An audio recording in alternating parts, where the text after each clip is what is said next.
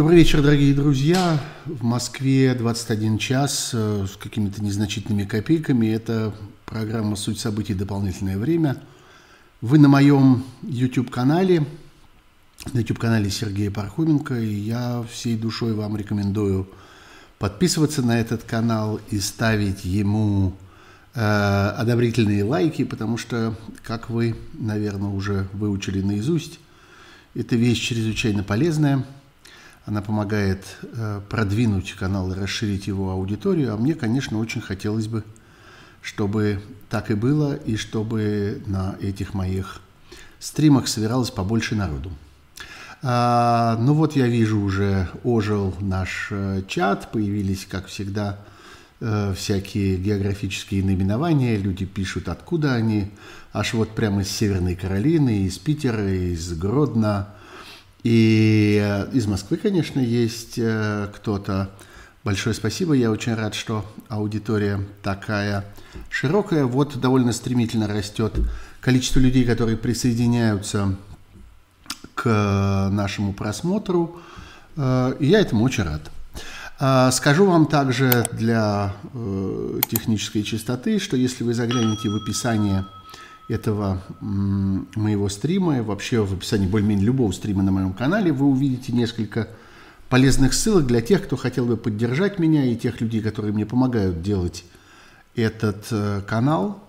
Э, я вам буду очень благодарен за поддержку, и даже вот вы видите вот там, нет, вот там, Вот там, наверху, э, наверху над моей головой видите маленький плакатик тоже со ссылкой. Можете пройти по этой ссылке. Особенно это удобно тем, кто находится за пределами России. Это э, возможность предоставлена главным образом для вас.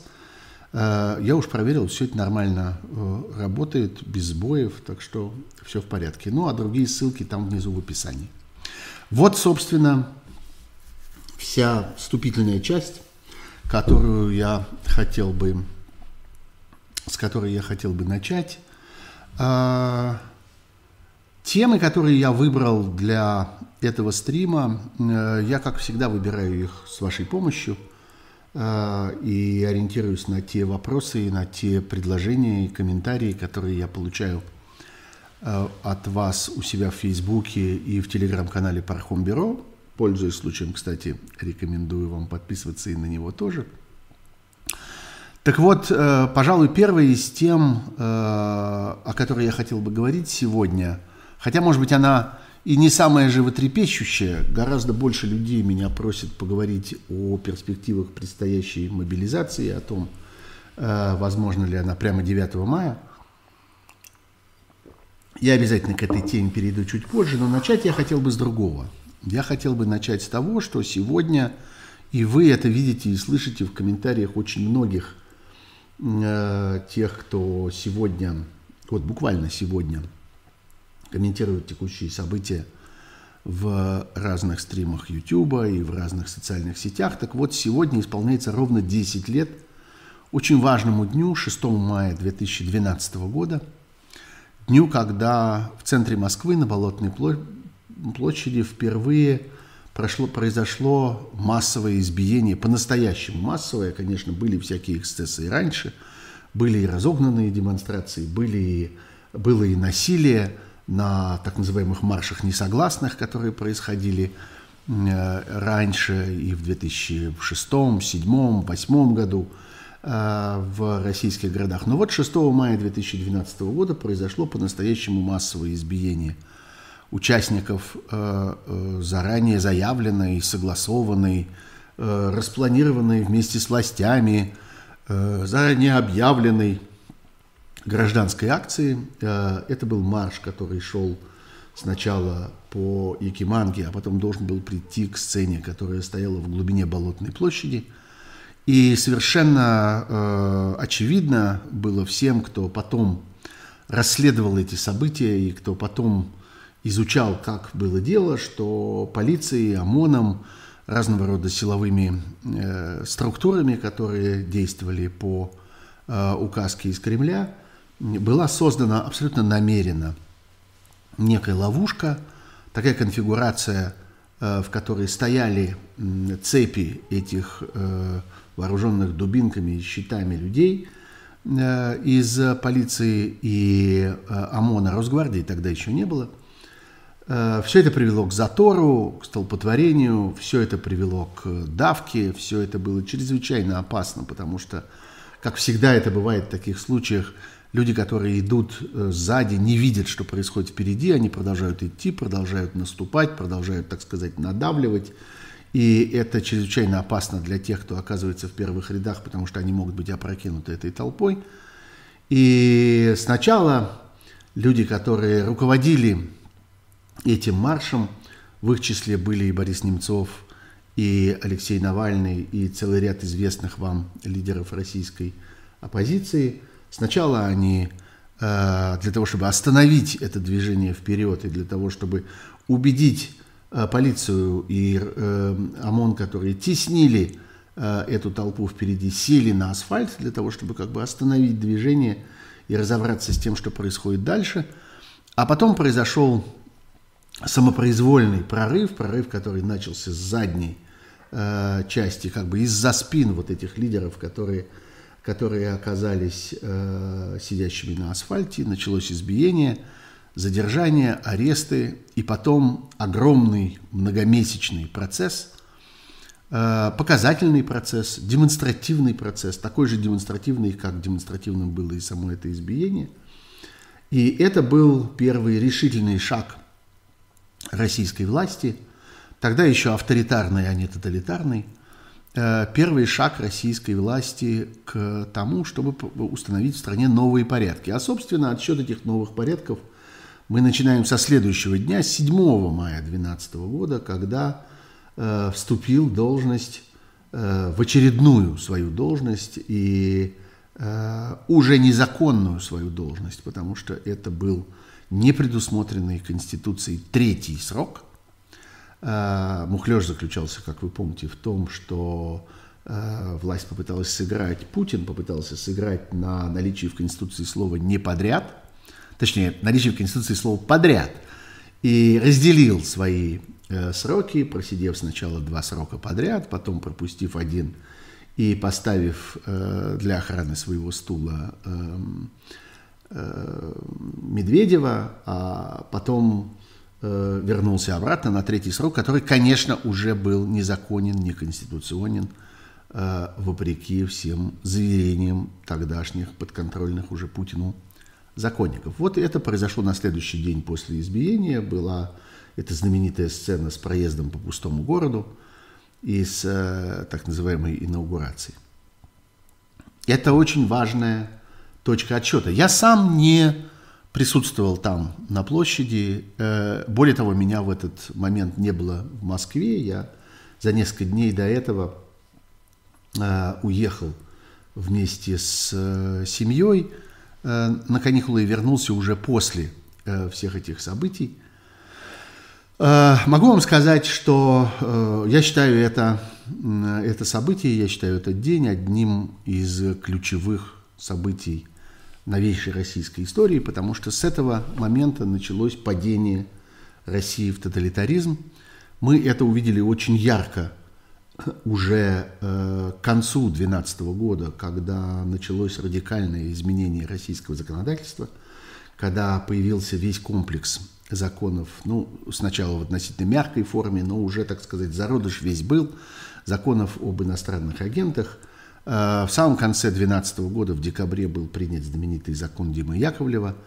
Э, тогда же, в конце 2012 года, э, был принят акт Магнитского в Соединенных Штатах, и по существу это были первые серьезные санкции, наложенные на тех людей в России, которые, согласно формулировке этого акта Магнитского, были людьми, которые систематически нарушали права человека и способствовали э, массовому нарушению прав человека в России. Вот в ответ на это был принят закон Димы Яковлева, а также тогда была утверждена целая программа, я много раз говорил о ней, целая программа законодательных обновлений, которая заключалась в том, что нужно было последовательно разрушить российское гражданское общество и, что особенно важно, разрушить российскую прессу.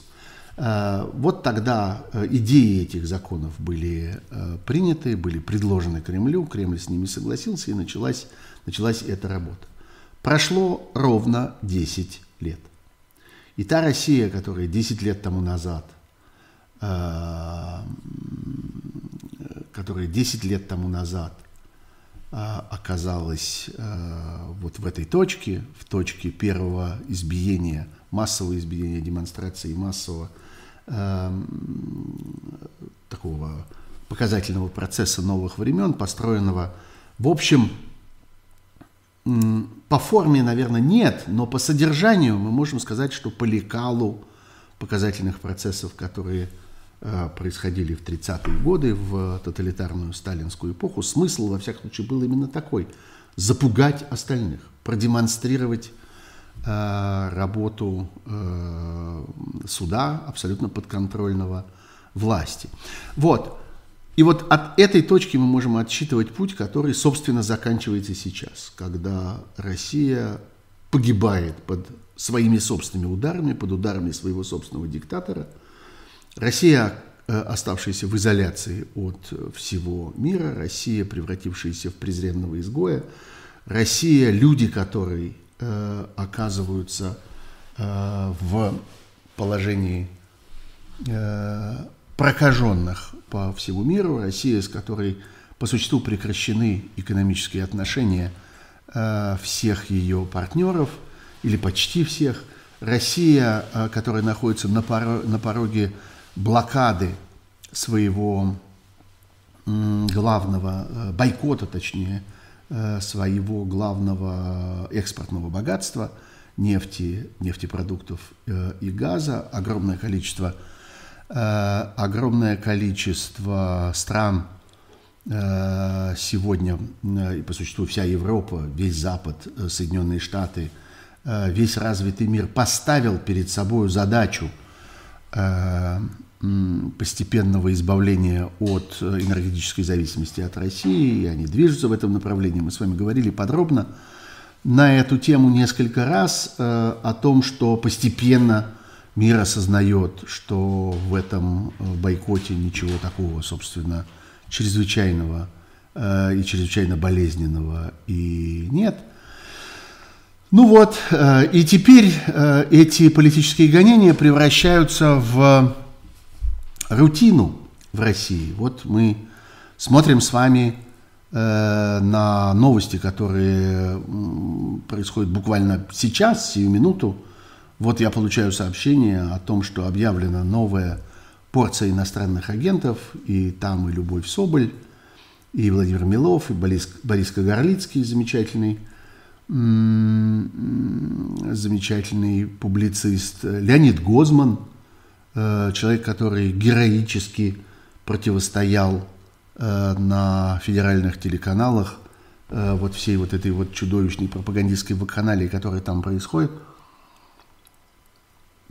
И даже блогер Моргенштерн, и, наверное, это не полный список, у меня нет сейчас возможности пойти на сайт Минюста и посмотреть, что там происходит, но как-то достаточно этих имен – но давайте отдадим с вами отчет себе, что не то, чтобы они как-то звучат душераздирающие, эти новости. Вот я две или уж не помню, три недели тому назад обнаружил вот ровно так же во время своего э, прямого эфира в своем YouTube-канале, обнаружил свое собственное имя – и не могу сказать, что на меня это произвело какое-то какое ошеломительное впечатление. Вовсе нет. Ну да, ну давайте я тоже буду э, э, иностранным агентом. Тем более, что в общем э, сегодня э, всем абсолютно понятно, в чем реальный смысл этого ярлыка, в чем реальный смысл этого списка. Смысл заключается в том, что государство последовательно, шаг за шагом – создает э, целый слой, целое сообщество своих врагов, намереваясь дискриминировать их и намереваясь натравливать на них э, российское население. Ну вот такое государство. В конце концов, теперь это совершенно не характеризует тех людей, которые оказываются в этом списке. Это характеризует тех, кто этот список создает. Э, и те мотивы, которые, которые у них есть, мы этих людей знаем. Это люди, которые говорят правду, Это люди, которые противостоят российскому тоталитаризму, это люди, которые работают на будущее России, на завтрашний день России. Объявлять их врагами – это само по себе преступление, несомненно. Это одна из форм тоталитарного преступления, которое происходит сегодня в России. Так вот, э, что касается 6 э, мая и десятилетия э, этого события, ну вот это всегда бывает полезно посмотреть на перспективу, посмотреть на то, как развивается эволюция, посмотреть на то, как события, которые, каждый из которых, может быть, кажется нам не таким уж и важным, на самом деле выстраиваются в могучую историческую тенденцию и приводят Э, страну в некую новую точку, в некое новое состояние. Вот старт состоялся тогда, а финиш происходит сегодня на, э, на наших глазах. Есть еще одна годовщина, которая произошла на этой неделе, и о которой тоже немало говорят. Э, это годовщина трагических событий в Одессе 2 мая произошло, э, произошла там трагедия, которая закончилась гибелью больше, чем 40 человек в э, пожаре в Доме профсоюзов. Надо сказать, что российская пропаганда э, использовала это событие невероятно интенсивно и сумела превратить его в один из символов э, того лживого пропагандистского комплекса, я бы сказал, э, идей, сообщений, э, мыслей, которыми они поддерживают свою агрессию в Украине, агрессию, начавшуюся э, аннексией Крыма в феврале и вскоре после этого вторжением российских наемников в юго-восточную часть Украины. Э, они сами, эти наемники, об этом много и с удовольствием говорили. Есть огромное количество свидетельств этого, о том, как э, произошла, произошло именно вторжение извне, как произошла попытка оторвать эту часть э, территории от Украины. И замысел был гораздо более широкий. Идея заключалась в том, чтобы вот в эту оккупированную зону попала гораздо большая территория, начиная от Харькова. Э, но там этого не произошло, не, произош... не, не состоялось, не получилось ни в Харькове, ни в, э, ни в э, Днепре, который тогда, кажется, еще назывался Днепропетровском, ни в Запорожье, ни, ни в Кривом Роге, нигде, где, собственно, предполагалось продолжить эту э, агрессию. Вот, собственно, все, что удалось тогда захватить, это две небольших части э, двух областей, Донецкой и Луганской, и большая ставка была сделана на Одессу. На Одессу как э, город э, такой почти поголовно русскоязычный, как город очень связанный с Россией, российской историей, российским искусством, российской литературой – в Одессе происходили важнейшие литературные события э, на русском языке в 20-е и 30-е годы. И э, не случайно, скажем, литературный музей одесский, знаменитый, всегда был таким одним из важнейших центров и хранилищ российской литературной истории. В общем, про это, про все забывать нельзя, но Э, люди, у которых были эти подлые замыслы, они решили воспользоваться и этим. Для них это было не э, э, чем-то, что их предостерегало от агрессии, от вторжения, от злодеяния, от насилия в Одессе. А наоборот, для них это было поводом, что наше же место, наш город, как-то нам причитается, нам полагается, давайте заберем. И там была устроена провокация. Сегодня она расследована, ну, во всяком случае, э, ход событий расчислен буквально поминутно. Э, провокация заключалась в том, что, э, с одной стороны, там по городу двигалась довольно большая масса футбольных болельщиков, и эти болельщики были, ну, я бы сказал, проукраинского настроения. А с другой стороны, существовала э, группа людей, наоборот, э, э, называвших себя таким антимайданом. И хотя существовала договоренность с теми, кто руководил вот этой толпой антимайдановцев, существовала договоренность о том, что они не пойдут на перерез движению э, вот этого шествия болельщиков, они будут избегать этого столкновения, но они, тем не менее, это э, обещание нарушили.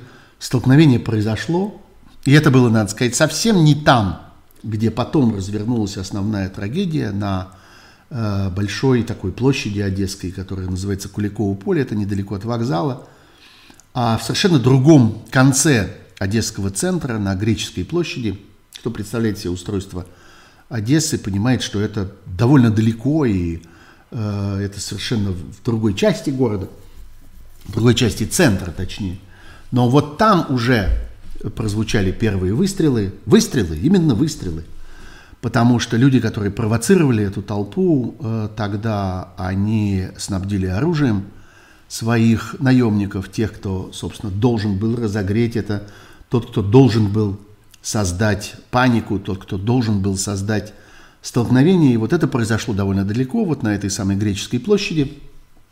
И после этого события вышли из-под контроля. Полиция, надо сказать, повела себя достаточно пассивно и не смогла э, предотвратить дальнейшее столкновение, э, не смогла э, разделить эти две толпы и постепенно – этот, э, э, ну, это такая массовая драка, массовое столкновение стало передвигаться, этот клубок стал передвигаться по городу и двигался в направлении этого самого Мар, Куликова поля, где стоял палаточный городок этих самых антимайдановцев, и там эта драка продолжилась с удвоенной силой, и там с обеих сторон были применены э, коктейлей Молотова, э, начался пожар, э, часть этих коктейлей бросали сверху из окон этого самого Дома профсоюза, то есть те люди, которые были там внутри, тоже обладали этими э, зажигательными бутылками. В общем, э, все это тоже совершенно вышло из-под контроля. Пожар э, разгорелся чрезвычайно мощно. Э, пожарная команда побоялась из-за того, что вокруг этого пожара происходили массовые беспорядки и драка, пожарная команда побоялась туда приехать. Люди прыгали из окон, и в конечном итоге погибло э, частью тех, кто выпрыгивал из окон с высоты и разбился, частью тех, кто задохнулся или сгорел внутри дома. Погибло больше 40 человек. Ответственность за это, несомненно, несут организаторы э, этой, этого столкновения и этих беспорядков, которые начались не там, я подчеркиваю, не возле этого дома – не во время этого пожара и не с этого пожара они начались, не то что вдруг почему-то на голом месте, вдруг откуда ни возьмись, случился этот пожар. Нет, это было в другое время, в другом конце города, при других обстоятельствах и э, с использованием оружия, которое было роздано провокаторам, которые приехали тогда в Одессу. Почему я почему я так подробно на этом останавливаюсь? Потому что этот конкретный эпизод в конкретном городе, в конкретное время а, оказался таким модельным. Это а, ну вот образец того, как выстраиваются эти провокации. И этих провокаций мы видели очень много. И в конечном итоге то, что происходит сейчас в Украине, это провокация, организованная Э, ровно по этим же лекалам, организованная ровно по такому же сценарию. Это провокация, авторы которой говорят, э, они развязали агрессию, они начали эту войну. Украина дошла до того, что напала на Россию, при том, что весь мир выпученными круглыми глазами смотрит на это и говорит, подождите минуточку, в каком смысле Украина напала на Россию? Ведь это вы вошли в Украину, это вы двинули вашу армию вторжения. Это вы организовали агрессию. Вот по существу то, что произошло в Одессе, э, в какой-то мере было э, такой действующей моделью в одну 100-миллионную натуральной величины, действующей моделью нынешней провокации. Проблема заключается в том, что и тогда погибли люди, и сейчас гибнут люди. И тогда э, э, истерика поднялась чрезвычайно высоко, и эксплуатация этого, э, этой ситуации вместо ее расследования, э, эксплуатация продолжалась на протяжении многих лет и продолжается до сих пор. Иногда это доходит до каких-то вполне анекдотических обстоятельств. Я помню, я не помню, мне кажется, я уже даже рассказывал это в одном из этих стримов, как однажды весной меня попросили написать э, небольшую заметку э, про то, как правильно готовить шашлык. Вы будете смеяться. Да, ну вот я довольно неплохо готовлю и иногда про это пишу. Некоторые про это знают, некоторые не знают. И, в общем, у меня есть, э, не побоюсь этого слова, такой авторитет тоже в гастрономической области. И вот ко мне обратилась тогда Медуза. Медуза уже существовала. Это был, по-моему, 18 год. Весна 18 -го года, кажется. Так вот, э, они ко мне обратились, попросили меня написать эту заметку про шашлык, про то, как правильно выбирать мясо, как его разделывать, как его мариновать, как-то, как его нанизывать, как его жарить и как его есть. И я все это написал. Это было несложно и приятно. После чего, э, когда эта статья вышла, я обнаружил колоссальный вал каких-то проклятий и бешенства, направленного э, ко мне со стороны вот всей вот этой вот команды э, около кремлевских пропагандистов, которые писали о том, что э, я намеренно это сделал и намеренно это опубликовал, потому что я таким образом издевался, написав про шашлык, издевался над памятью людей, которые э, погибли в Одессе.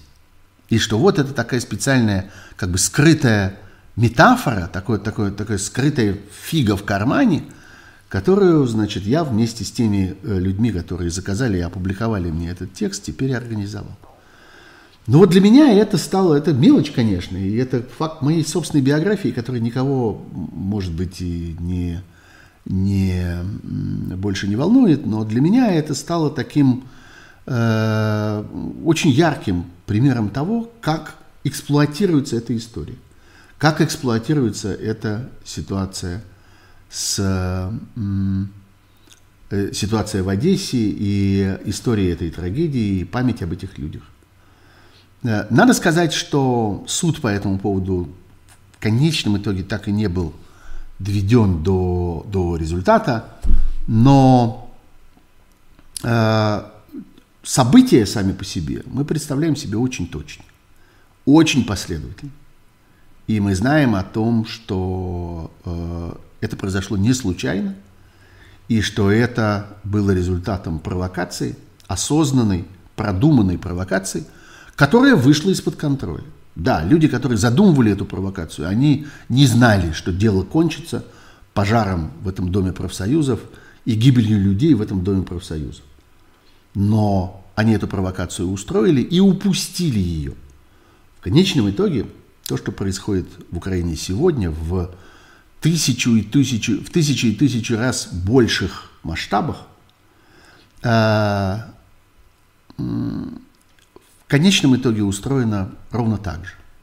Люди начали войну, люди переоценили свою э, способность управлять этой войной – Люди, э, которые придумывали это, ошиблись во всем, ошиблись в оценке своих сил, ошиблись в оценке противостоящих им сил, ошиблись в оценке реакции людей, которые э, живут в Украине, и позволили тому, что им казалось э, локальной операцией, превратиться в колоссальную масштабную войну, о которой сегодня мы вынуждены говорить как по существу о мировой войне, потому что совершенно очевидно, что события в Украине – это только первый акт, и если э, агрессор не будет в Украине остановлен, в этом, собственно, весь смысл того, что там сегодня происходит. Если агрессор не будет в Украине остановлен, он, несомненно, двинется дальше.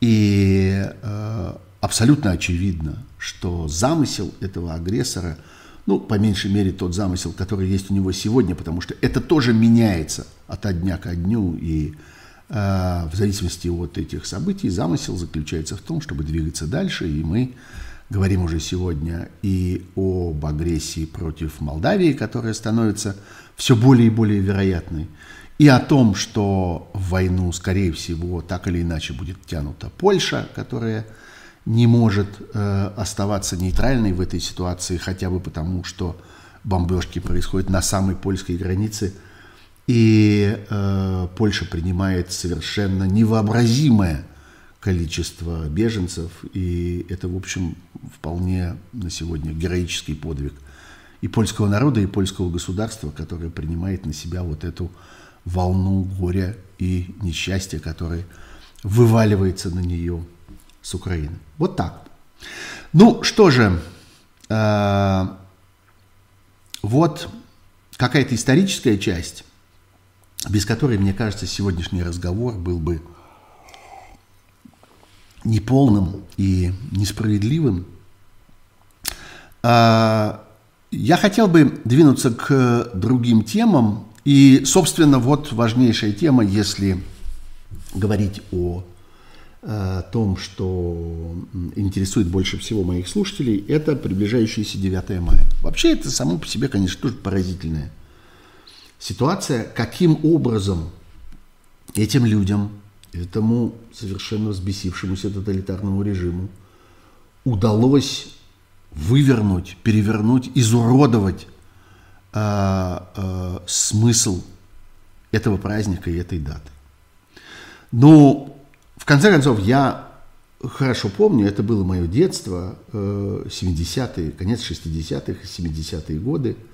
Я помню, что такое было тогда, задолго до конца Советского Союза, задолго до современной российской истории, что такое было это 9 мая и до какой степени этот праздник был человечным и вот в прямом смысле этого слова душевным. Он был, собственно, весь построен на каких-то очень важных, очень нежных, очень ярких движениях души. Я помню своих бабушку и дедушку, мой дед, отец моей матери, э, был фронтовиком, э, он был и ранен, и контужен, и у него было множество боевых наград, у него было только четыре ордена, а еще довольно значительное количество медалей – он прошел подряд три войны, и финскую, и Великую Отечественную, и японскую. И для него это 9 мая, э, так же, как для всей нашей семьи, значило чрезвычайно много. Я помню эти застолья, я помню этих людей, которые из года в год собирались. Э, это были друзья моего деда. Все они, так или иначе, э, были либо фронтовиками, либо людьми, которые положили колоссальные усилия на э, организацию работы в тылу э, и подорвали на этом свое здоровье и как-то остались навсегда э, людьми, для которых э, это время, военное время, было важнейшим временем их жизни. И вот для меня э, тон этого праздника, э, звук этого праздника и вот это какая-то очень нежная печаль этого праздника навсегда остались э, связанными с этой датой. Я вижу сегодня, мы все видим с вами сегодня, э, эту дату, превратившуюся в символ агрессии, в символ жестокости, в символ э, нечеловеческой готовности людей, э, управляющих сегодняшней Россией, нечеловеческой их готовности пожертвовать кем угодно и чем угодно ради продолжения своей э, власти. И по существу то, чего мы ждем от 9 мая сегодня, это жертвоприношение. Это то, что эти люди готовы как бы положить на э, то, чем они готовы заплатить за свою власть и за ее продолжение именно этого самого 9 мая. 9 мая связывают сегодня все больше и больше связывают с намерениями э, российского диктатора э, продемонстрировать населению какую-то выдуманную им победу и приурочить к этому э, дальнейшее развитие этой агрессии и этого конфликта. Речь идет прежде всего о перспективах э, тотальной мобилизации. Я думаю, здесь я присоединяюсь все-таки к большинству э, людей, которые анализируют эту ситуацию, и военных специалистов, и политических специалистов, что мы не должны с вами ждать э, э, ничего похожего на моментальную и всеобщую э, мобилизацию в России. Э, российская власть просто не может себе этого позволить сегодня. И мы видим это потому, что мы можем проанализировать э, то, как, э, собственно, выстраивалась вся система набора э, участников этой, э, этого вторжения и кто, собственно, отправляется туда, на фронт, а кто не отправляется. И мы видим, что довольно тщательно происходит вот такое разделение между теми, кто живет в городах, где существует риск гражданского протеста, и людьми, э, которых эта власть считает более покорными и более темными. Давайте называть вещи своими именами. Считать их э, теми, кто не способен сопротивляться, кто не способен самостоятельно оценить эту ситуацию. Вот так они относятся к своим собственным гражданам. И этих граждан – они видят прежде всего в российских национальных республиках, на Востоке, в Сибири, на Урале, за Уралом и так далее. И вы можете видеть сегодня э, сообщения оттуда. Вот, например, э, некоторое время тому назад я стал следить за Инстаграмом, инста, Инстаграм-каналом мы с вами привыкли к тому, что Инстаграм чаще всего это что-то такое гламурное, это какие-то песики и котики, это э, что-то такое симпатичное и такое э, довольно легкомысленное. Э, во всяком случае, так задумывался Инстаграм, я думаю, теми, кто его в свое время создавал. Но вот э, я слежу там за каналом, который называется довольно грубо. Я бы сказал, даже даже провокационно. Он называется «Азиаты России». По-английски, э, у него английское название э, «Asians of Russia».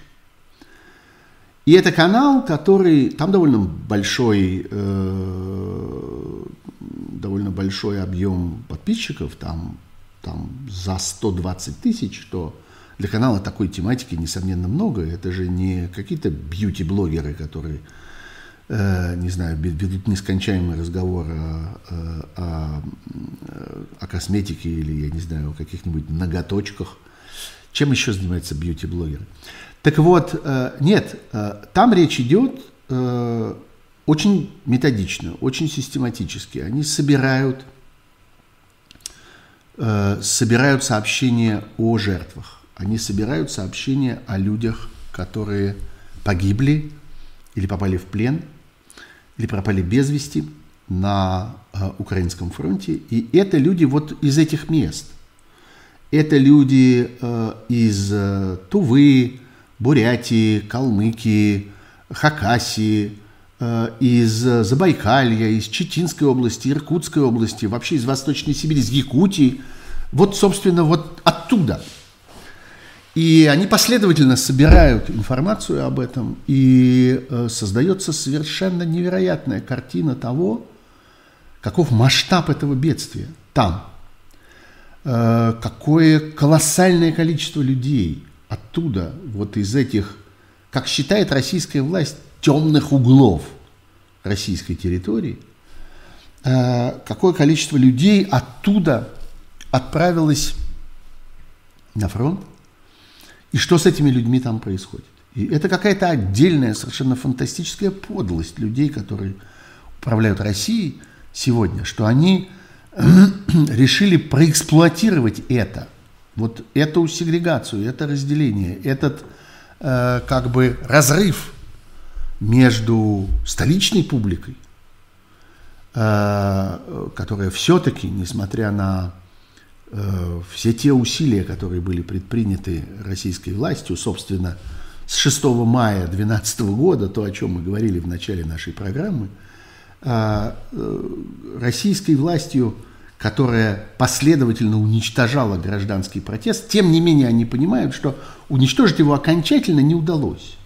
Тем не менее они понимают, что в России есть силы, они очень рассеяны, распылены, раздроблены, они в значительной мере подавлены, испуганы, разогнаны, но они есть. А в э, больших городах, в европейской части России или в Западной Сибири, как бы в ближней части Сибири и Урала. Э, но они пользуются другими углами страны и людьми, которые, на их взгляд, э, оказались вот в таком подчиненном, во-первых, положении, а во-вторых, в положении тех, кто недостаточно подготовлен для того, чтобы оценить то, что происходит. И вот, когда мы говорим о мобилизации, мы понимаем, что эта сегрегация должна, несомненно, продолжаться. И, э, по всей видимости, мы будем с вами иметь дело с частичной мобилизацией. Без нее совсем не обойтись, потому что ресурсы для продолжения этой войны постепенно заканчиваются. И тот факт, что украинская страна получает все больше и больше совершенного и современного оружия – Э, способствует пониманию того, что э, российская армия вторжения будет э, уничтожена и перемолота этим оружием. И расположение фронта, расположение этих частей сегодня такое, что огромную роль начинает играть дальнобойная артиллерия и ракеты, которые получает украинская сторона во все большем и большем количестве, ей есть чем защищаться, ей есть чем противодействовать. И для того, чтобы продолжать эту агрессию, э, нужно туда загнать еще больше мяса. Мясо будут добывать вот так.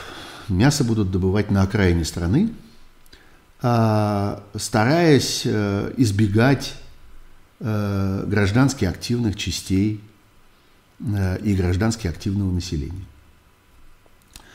Начнется ли, этого 9, не, ли это непосредственно 9 мая, мы не знаем. Мне кажется, что нет. Я думаю, что момент будет намеренно размазан, спрятан. Э, и сегодня российская диктатура находится в таком положении, когда она, в общем, не заинтересована в том, чтобы демонстрировать тот момент, когда вот она переходит к этому к этому этапу более массовой мобилизации. Но что будет 9 мая? Это, несомненно, подъем пропагандистской истерии. Я чуть не назвал ее патриотической. Я не вижу в этом ничего патриотического. Я вообще очень горюю о том, что слово патриотизм и понятие патриотический оказалось намертво сцеплено – склеена вот с э, этой агрессивной, бесчеловечной пропагандой. И сегодня, когда мы говорим там о патриотических настроениях, чаще всего мы имеем в виду э, пропагандистский напор. Мы видим бешенство людей, которые пытаются поддерживать и оправдывать действующую российскую диктатуру. Мы это называем патриотическими каналами, патриотическими программами, патриотическими публицистами, патриотическими авторами. Вот почему-то мы все время употребляем это слово патриотический, хотя на самом деле, конечно, смысл его совершенно другой. И патриоты сегодня, люди, которые думают о завтрашнем дне своей Родины, люди, которые заботятся о том и, и, и горюют о том, что э, э, Родина оказалась в таком трагическом положении, это те самые люди, которых объявляют врагами этой Родины. Здесь я возвращаюсь к теме иностранных агентов, отряд которых сегодня пополнился еще на несколько человек, которых мы, в общем, хорошо знаем и хорошо себе представляем и их, и их работу, и их жизненную позицию.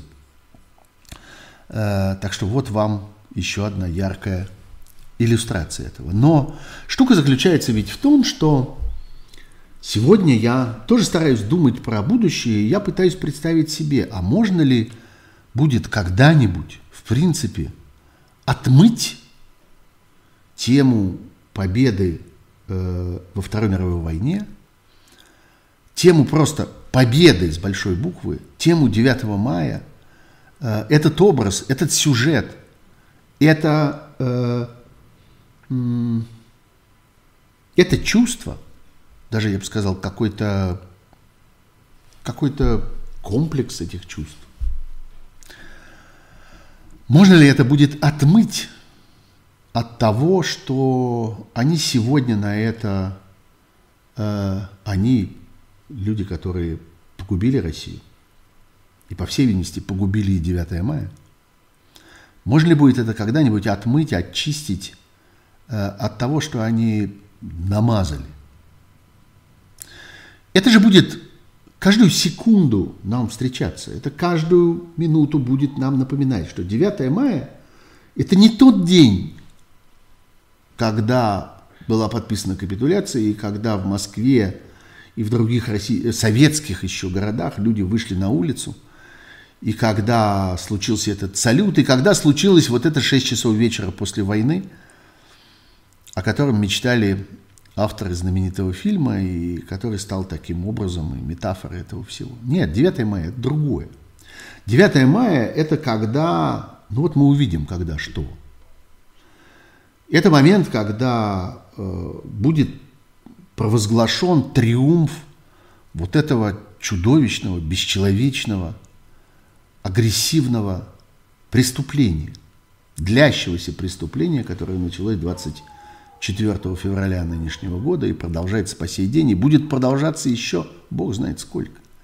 Мы будем с этим сталкиваться каждую минуту, и мы будем вспоминать о том, как это было вывернуто и изуродовано. Вот я вижу в интернете плакаты, которые сейчас появились, э, появились на улицах российских городов. И это плакаты, на которых есть символы 9 мая, собственно, цифра 9, Георгиевская лента и прочее. А, и даты. 1945, 2022. Ну, сами эти даты представляют из себя какое-то отвратительное кощунство. Что они хотят сказать? Что все это время с 45 по 22 год шла эта война, продолжалась эта война, и они хотят сказать, что вот теперь в этой войне наступает какое-то что-то важное. Прямо от 45 года они эту войну отсчитывают. Но на одном из этих плакатов я вижу улыбающегося летчика. Я думаю, что вы тоже видели эти плакаты, их много, они как-то повсюду. Э, довольно молодой мужчина с какой-то очень яркой улыбкой, 64 зуба у него белоснежных во рту, какие-то яркие такие, что называется, искрящиеся глаза, на нем надет кожаный шлем э, пилотский. Э, вот такой бравый летчик на этом плакате.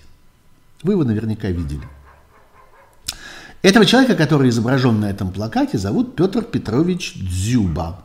Это реальный человек, реальный летчик, реальный действительно герой, герой Советского Союза, совершивший там больше четырех сотен боевых вылетов, сбивший множество вражеских самолетов, участвовавший в огромном количестве авиационных битв, главным образом, надо сказать, в небе над Украиной. А этот человек всю свою жизнь, он не только воевал в Украине, он всю свою жизнь прожил в Украине. Я вот посмотрел, кто это такой, этот Петр Петрович Дзюба. Он родился в Константиновке.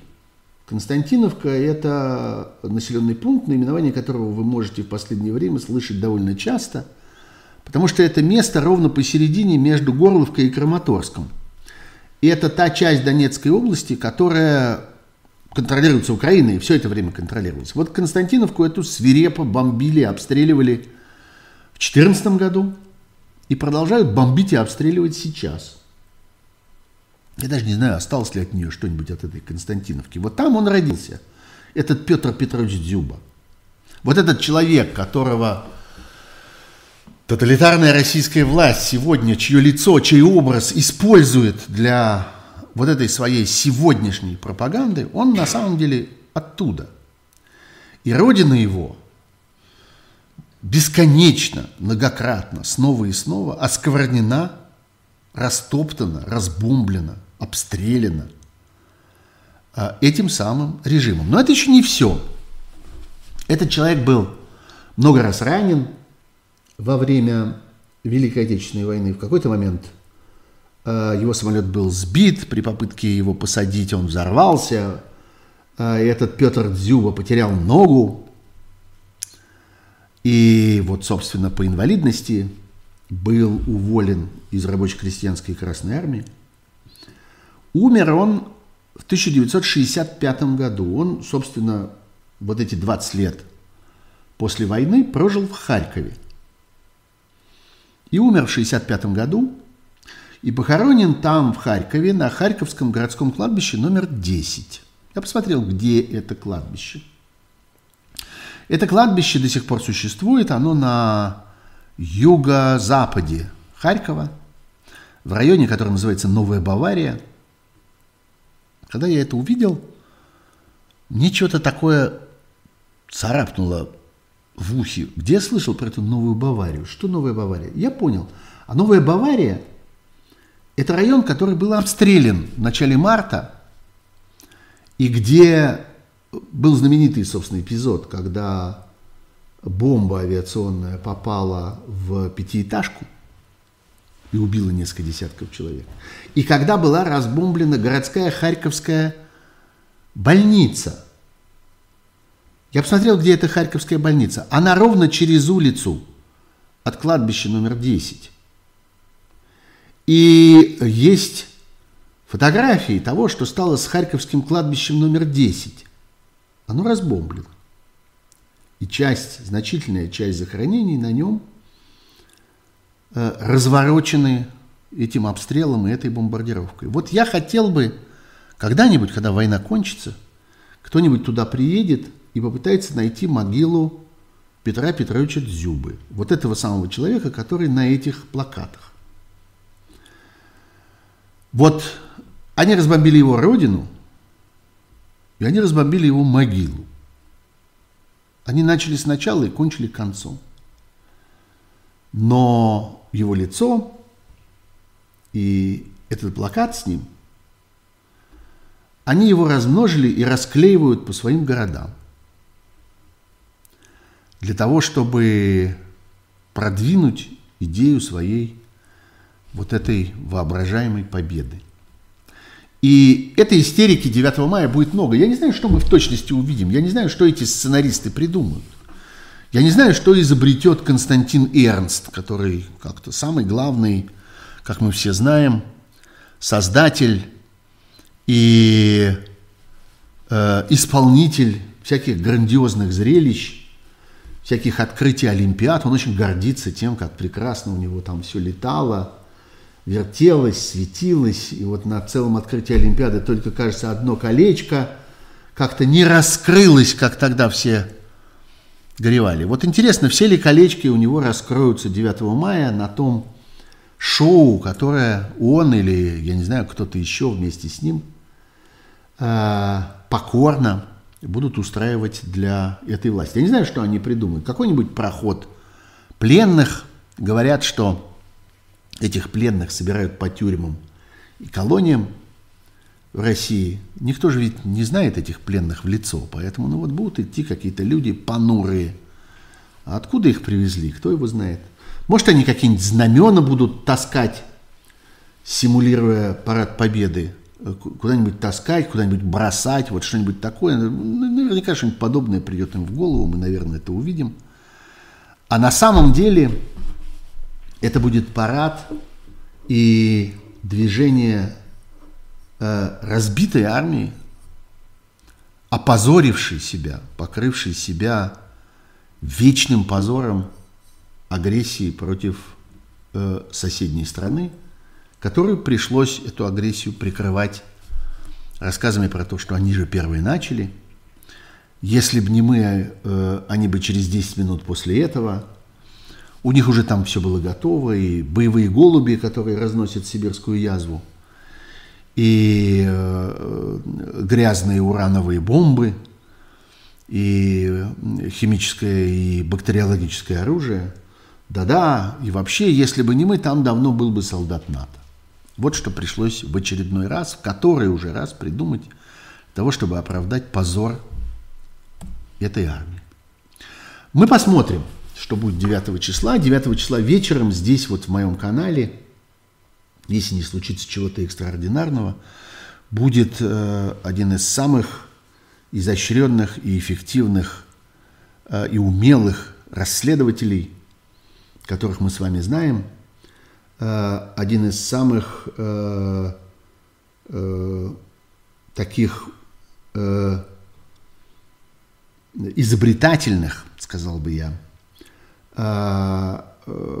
людей, которые умеют проникать в тайны вот этой самой российской власти. Будет у меня здесь Христо Грозев, и мы вместе с ним вечером 9 мая, в понедельник, э, будем здесь пытаться проанализировать то, что в этот день произойдет, и то, чем этот день кончится. Посмотрим. А, еще один сюжет, о котором я хотел поговорить сегодня, это все-таки история, а, история с внезапно а, забурлившим в российской, в российской власти антисемитизмом. Давайте с вами вспомним, как это начиналось. Начиналось это вовсе не с Лаврова, на котором как-то все встрепенулись, изумились э, тому, что он стал говорить. Нет-нет, это начиналось существенно раньше. Это начиналось в речах, опять-таки, вот этих самых пропагандистов. Это начиналось и у Соловьева, и у Симоньян, и э, в этих бесконечных телевизионных ток-шоу. Но то, что сказал э, Лавров, и то, что за этим последовало, почему это так э, взбудоражило и, и испугало, и возмутило весь мир. А потому что это стандартное начало. Потому что вот так, с историей про то, что Гитлер сам был еврей, и про то, что, э, собственно, главными антисемитами, организовавшими Холокост, были евреи, так это обычно начинается. Это, знаете, вот, ну, не знаю, всякий человек, который играет в шахматы, вам скажет, что вот Е2, Е4, Е7, Е5, конь F3, конь C6, слон B5, испанская партия. Вот то, что я сейчас пробормотал, это то, что вот само отскакивает от зубов, это стандартный классический дебют. Это вот так начинается. А антисемитская атака начинается вот так. Вот так, как это продемонстрировал Лавров. И следующие ходы известны. Известно до 20-го хода, что там будет дальше. Э, это до такой степени все-таки э, какая-то невообразимо наглая невообразимо гнусная вещь, что она даже сама по себе, как мы знаем, породила э, целый шлейф всякой конспирологии. Ну вот, совсем недавно, вчера, по-моему, мы с вами узнали о том, что, оказывается, российский вот этот вот свихнувшийся фараон в разговоре с премьер-министром Израиля Нафтали Беннетом вроде бы извинился. Как утверждает та израильская сторона, вы не найдете об этом упоминания нигде, ни у каких российских пропагандистов, ни на официальных сайтах – такой способ извинений, чтобы никто про это не узнал. Извинился за Лаврова. Ну, вообще в таких ситуациях следует моментальная отставка государственного чиновника, а министр иностранных дел это все-таки государственный чиновник. Следует отставка, обычно, замена. Ну и немедленно нашлись люди, которые сказали, послушайте, а может быть это Лавров просто так пытается соскочить? Более того, там есть даже еще следующие колено. у этого, э, у этих конспирологических э, расчетов, что будто бы Беннет в ответ на эти извинения попросил в знак, так сказать, какого-то примирения, любезности и всякого такого, и милосердия, действительно организовать выход тех, кто оказался в окружении, вот в этой в осаде, под бесконечными ожесточенными обстрелами в Мариуполе. Последние защитники Мариуполя, которые там вот на территории этого металлургического комбината продолжают держать оборону. И немедленно нашлись люди, которые сказали, а, это так было и задумано на самом деле. Это, наверное, это, наверное, Лавров решил обменять свою карьеру. Он раскаялся, он решил как-то напоследок совершить благородный поступок, он специально придумал всю эту комбинацию для того, чтобы оскорбить Израиль, потом получить извинения, а потом в обмен на эти извинения, чтобы Израиль потребовал освобождения этих людей из Мариуполя, и вот тогда, может быть, появляется... Это все, конечно, полная ахинея. И э, это, конечно, просто доказывает, до какой степени воспалены мозги у большого количества людей, которые пытаются что-то такое там анализировать, уже который месяц, и которые переживают от того, что у них слишком мало реальных сведений, слишком мало реального доступа к действительным, э, действительному принятию решений и к действительному развитию событий. Но начало от этой комбинации, вот сама идея того, что, может быть, Лавров – пытается как-то выскочить из этой истории, она, может, и не лишена смысла. Э, я бы сказал так, что в этом конкретном случае я в это абсолютно не верю, потому что я хорошо отдаю себе отчет, что Лаврова никто не выпустит. Лавров до смерти будет исполнять эту постылую работу, и он, надо сказать, заслужил. Он абсолютно разложившийся, предавший свою профессию превратившийся в э, профессионального негодяя, э, он останется на этом стуле до тех пор, пока его вместе с этим стулом не перенесут в зал судебных заседаний, где будет происходить трибунал, в том числе и по его поводу. Его имя на сегодня, в общем, довольно близко лежит рядом с именем Риббентропа.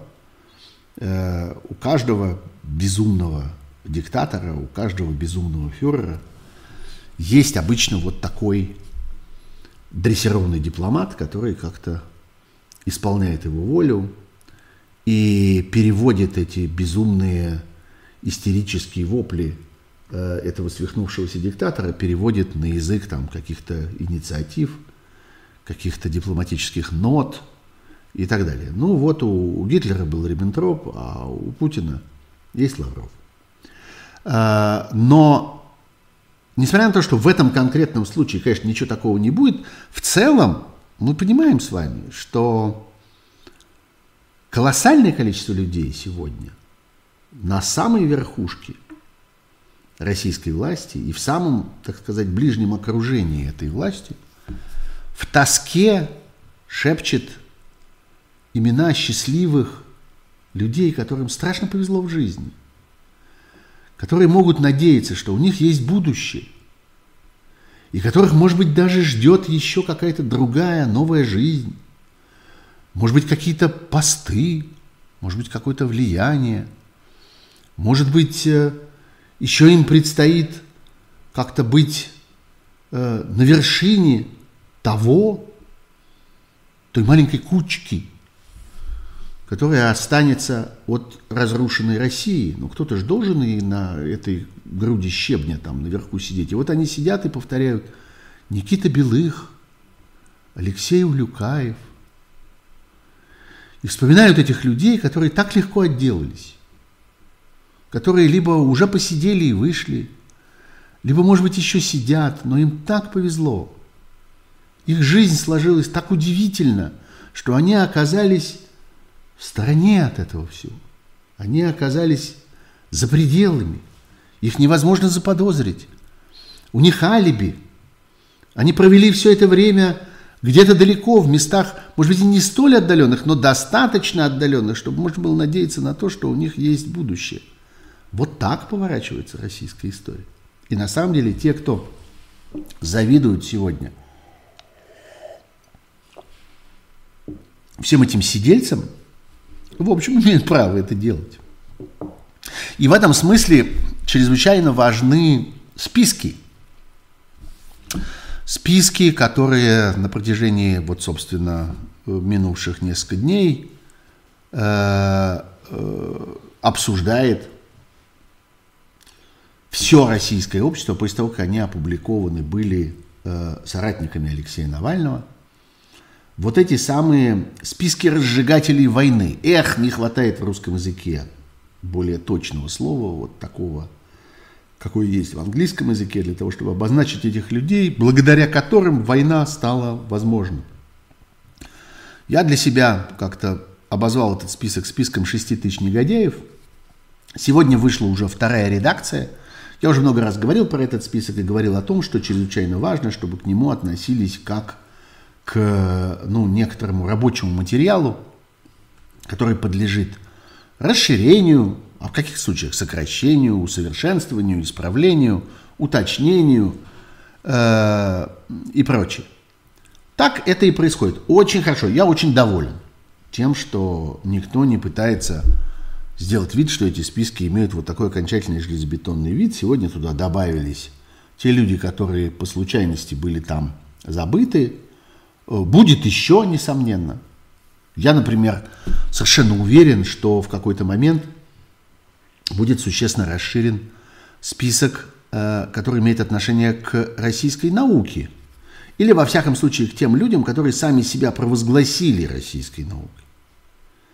Среди них, среди тех, кто обласкан этой диктатурой, среди тех, кто управляет академическими институтами, среди тех, кто называет себя ученым, тоже, как выяснилось, достаточное количество негодяев, которые высказались в поддержку этой войны, которые агитировали за эту войну, которые оправдывали ее, которые э, возводили какую-то отвратительную, злобную клевету на людей, которые подверглись агрессии, э, на президента Зеленского, например.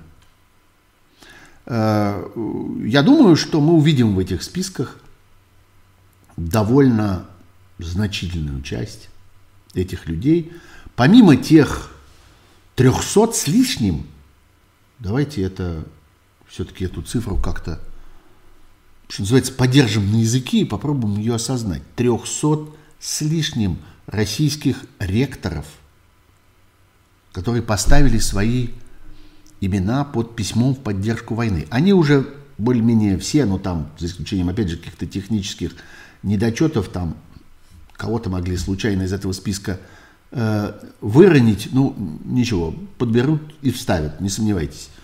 Но они, в общем, в основном уже там, в этом списке. Почему важен этот список? Прежде всего, потому что ему предстоит стать основой для дальнейших персональных санкций. Смысл этих персональных санкций – лишить эту власть возможности продолжать войну в частности, отнять у этой власти этих людей. И отсюда вырастает второе важнейшее э, предназначение этого списка. Это сигнал этим людям о том, что э, можно попытаться выскочить.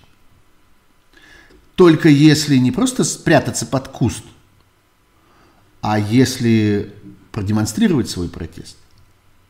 Может быть, вы в действительности, несмотря на то, что вы занимаете ту или иную должность, а эти списки, они в основном, конечно, составлены, что называется, по должностному принципу. Если люди являются важными администраторами в каких-то государственных э, образованиях, которые важны были для того, чтобы эта война началась, и сегодня важны для того, чтобы она продолжалась, то да, они по должности окажутся в этих списках. А, так вот, может быть, вы по должности еще там, но в действительности вы считаете что-нибудь другое. Может быть, в действительности вы э, не до такой степени поддерживаете эту войну, чтобы фигурировать в списке негодяев. Может быть, вас самого тяготит ваше присутствие в списке негодяев. С этим что-то еще можно сделать. еще можно попытаться с этим как-то справиться. И вот последний сюжет, без которого, конечно, эта программа была бы неполной, я упомянул э, соратников Алексея Навального, которые создавали этот э, список, которые продолжают эту работу и которые, например, создали и ведут чрезвычайно важный сегодня для российского медиа-ландшафта, для вообще всей информационной системы независимой российской журналистики, создали э, YouTube-канал под названием «Популярная политика». И не его одного, у них там целая гроздь этих каналов. Так вот, э, если мы говорим о людях, которых собрал Алексей Навальный, и которые работают сегодня без Алексея Навального, то почему же мы не должны вспомнить собственно об Алексее Навальном? Ему предстоят дальнейшие испытания. На этой неделе стало известно, что его э, должны отправить, несмотря на то, что его новый приговор, он получил 9 лет строгого режима, как вы помните, Э, еще в марте, но его приговор не вступил еще в законную силу. Так вот, несмотря на это, его должны перевести в довольно знаменитое место. В пыточную колонию э, в населенном пункте Мелихово во Владимирской области. Колонию, известную своей свирепой, бессмысленной жестокостью – Вообще, сколько раз я в этой программе сегодня употребил слово «свирепый» по разным поводам, вы заметили? Это очень важное слово для того, чтобы описывать то, что делает сегодня российская власть и российское государство. Это очень, мне кажется, годящееся определение. Хорошо, что русский язык нам его подарил. Так вот, эта колония – еще один элемент свирепости российской власти – физической свирепости, свирепости, которая позволяет создавать специальные учреждения, задача которых заключается в том, чтобы истязать людей. Разных людей. Среди них есть преступники, среди них есть закоренелые преступники, среди них есть э, безнадежные преступники. Но идея истязания, она довольно редкое в современном мире. И это довольно уникальный случай, когда в эту машину истязания отправляется политический противник. Таких стран вообще в мире немного, которые так обращаются со своими политическими противниками, но с другой стороны, ведь его же и убить пытались. Казалось бы, ну, хуже-то убийства уже ничего не будет – Хуже того, чтобы э, отравить им, ничего не случится. А, так вот,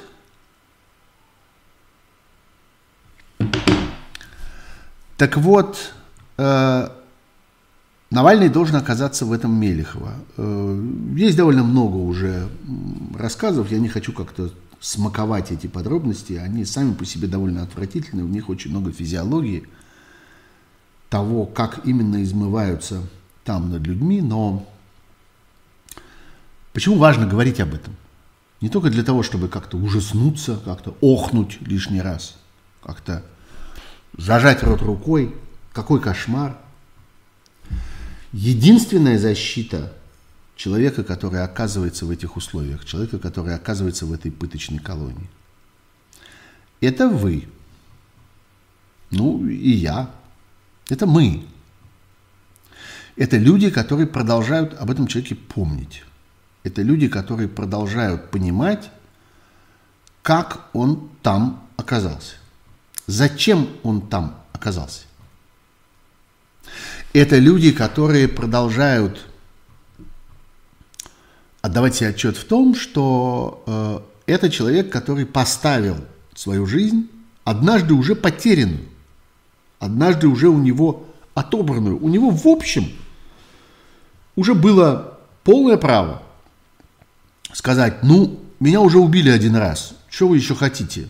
Ну вот я чудом выжил, жизнь моя чудом продолжается. Ну давайте я эту жизнь, которую я чудом себе вернул, вот эту вторую просто себе оставлю. Ну, в конце концов, разве это не будет справедливо? Но политик есть политик.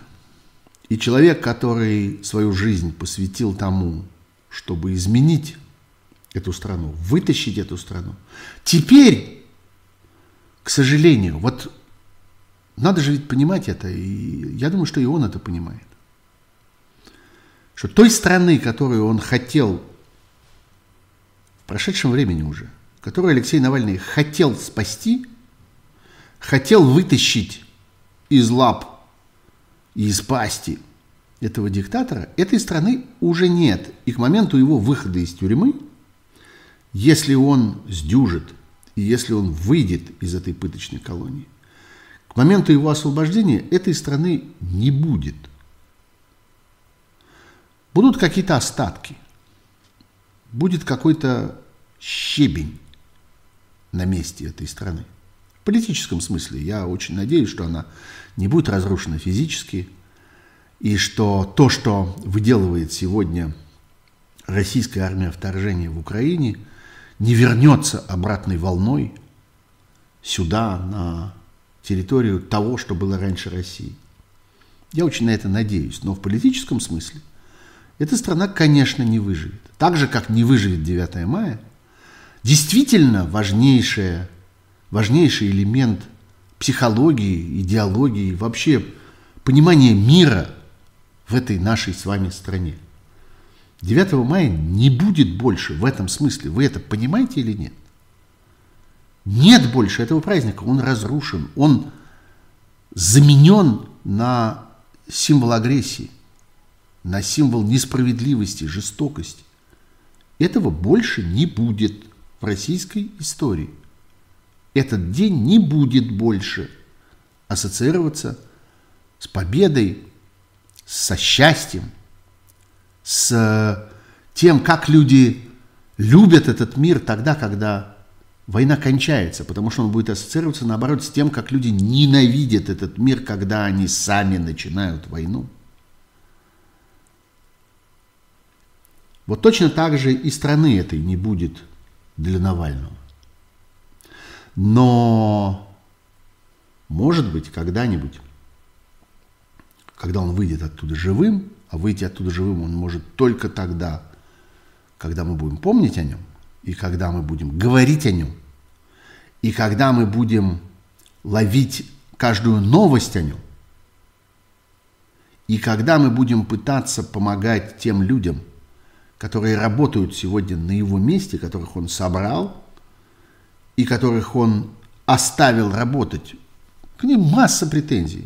Они ошибаются, они делают что-то не так точно, что-то не так э, изящно, как он, не так остроумно, не так блестяще, не так глубоко, не так резко, не так сильно, не так эффективно, но они работают, и они очень стараются. И, например, создают вот эти списки – это важнейшая вещь, я считаю очень важным, что именно от них мы получаем этот список людей, которым предстоит отвечать за сделанное с Россией, за разрушение России на самом деле. Вот так. Помните про это и давайте дождемся этого 9 мая – и вечером 9 мая попробуем это осмыслить, обсудить, пережить и подумать о том, что будет дальше. Ну вот, это была программа «Суть событий», дополнительное время. Здесь у меня на канале Сергея Пархоменко, на который я Призываю вас подписываться, ну, хотя бы для того, чтобы не пропустить понедельничный стрим с Харисто Грозевым в такой важный день и на такую важную тему. Призываю вас подписываться, призываю вас ставить эти самые лайки, призываю вас э, помогать этому каналу, если вы считаете, что вы можете ему помочь. Ну и смотрите нас.